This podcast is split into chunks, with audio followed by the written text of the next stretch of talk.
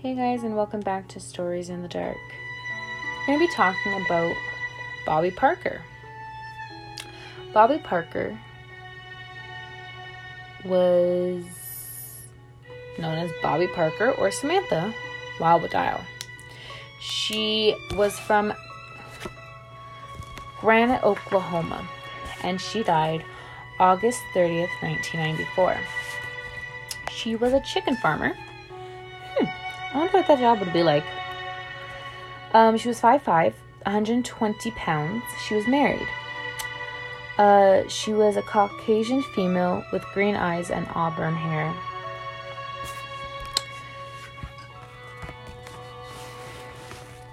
Bobbi Parker is the wife of a deputy warden Randy Parker. The couple lived with their two children in a home right next to the Oklahoma State Reformatory. Over the years, Bobbi had worked with several inmates in rehabilitation eh, in rehabilitation programs. Jesus, what's wrong with me? Convicted murderer Randolph Dial worked as a caretaker at the Parker home. Bobbi and Dial began working together when money was donated to the prison to start an art program. The two often spent time alone together in the Parker's garage, which had been converted into a ceramic studio. During this time, Dial apparently developed feelings for Bobbi. After a few weeks, Randy felt that Dial was spending too much time at the Parker home. He also believed that Dial was trying to control the arts program. He told Dial to back off of Bobbi and the arts program.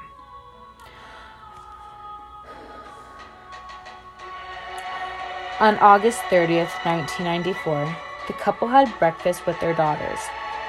Later, Randy left to go to work next door, and the children left to go to school. When Randy left, Dad was already there, working in the front yard. At noon, Randy came home for lunch and found the house empty.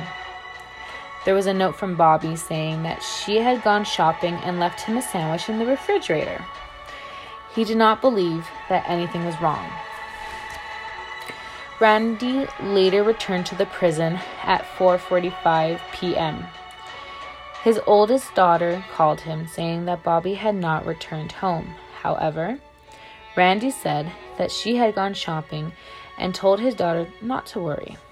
30 minutes later, Randy returned home to find that Bobbi was still not back. Soon he began to fear that something had happened to her. He contacted the area hospitals but found no trace of her. Randy remembered that he had not seen Dial that afternoon. He asked an officer to check Dial's cell. The officer discovered that Dial was not there. Oh shit. Randy feared that Dial had escaped and abducted his wife in the process. Later that evening, Bobbi's mother, Claire, received a call from her. She told her mother to call Randy and the children and let them know she loved them. She hung up before she could say anything else. Clara knew that something bad had happened to her. The next day, Bobbi called her best friend and gave her the same message. The friend felt that she was being held against her will. 24 hours later, her van was found abandoned just across the Texas border. Investigators found that the van had been cleaned and there was no evidence of a struggle. Basic cigarettes were found at the scene. That was the brand Dial smoked.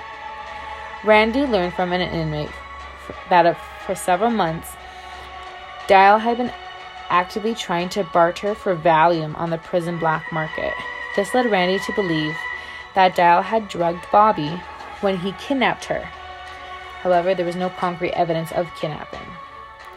Investigators considered the possibility that Bobbi left willingly with Dial. He had made several comments to inmates that he was infatuated with her. However, investigators have noted they found no evidence that suggests that Bobbi left willingly with him. Randy is certain that she would never leave voluntarily with Dial. Ten days after the disappearance, Bobbi made one final phone call. This one to her brother's wife. Once again, she sounded upset. She asked her sister in law to tell the girls that she loved him and that everything would be alright. This was the last time anyone heard from her. There have been several sightings of Dial and a woman who may be Bobbi. One of the most credible sightings occurred in September of 1994 at an art sale in Galveston, Texas. The woman had blonde hair. No investigators believe that Bobbi either dyed her hair or was wearing a wig. Witnesses said that she seemed nervous and scared. Investigators and Bobbi's family are still searching for her and Dial. Suspects Randy Dial, or also known as Randolph, is believed to have kidnapped Bobbi on the day that he escaped. However, some believe that she may have vanished voluntarily. The case was featured as a part of March 17, 1995 episode of Unsolved Mysteries. It was profiled on America's Most Wanting. Sorry, America's Most Wanted. During the investigation and documented on Dateline after Parker and Dial were located. Here are the results. This case is considered solved.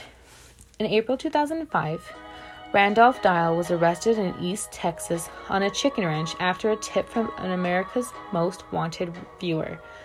Bobbi Parker was found working on a farm soon after. Dial was returned to prison and Parker was reunited with her family. However, she was later arrested and charged with helping Dial escape. Oh shit. The charges indicated that the two were romantically involved. However, Dial denied this, claiming that he did kidnap her. He also claimed that their relationship was never romantic. He reportedly told her that he would harm her or her family if she tried to leave. Dial died in 2007 after a lengthy illness in Oklahoma at the age of 62. Parker's trial on escape charges began on July 5, 2001.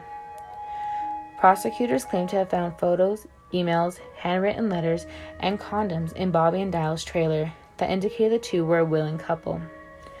They also claimed that Bobbi had previously had intimate contact with another prison inmate.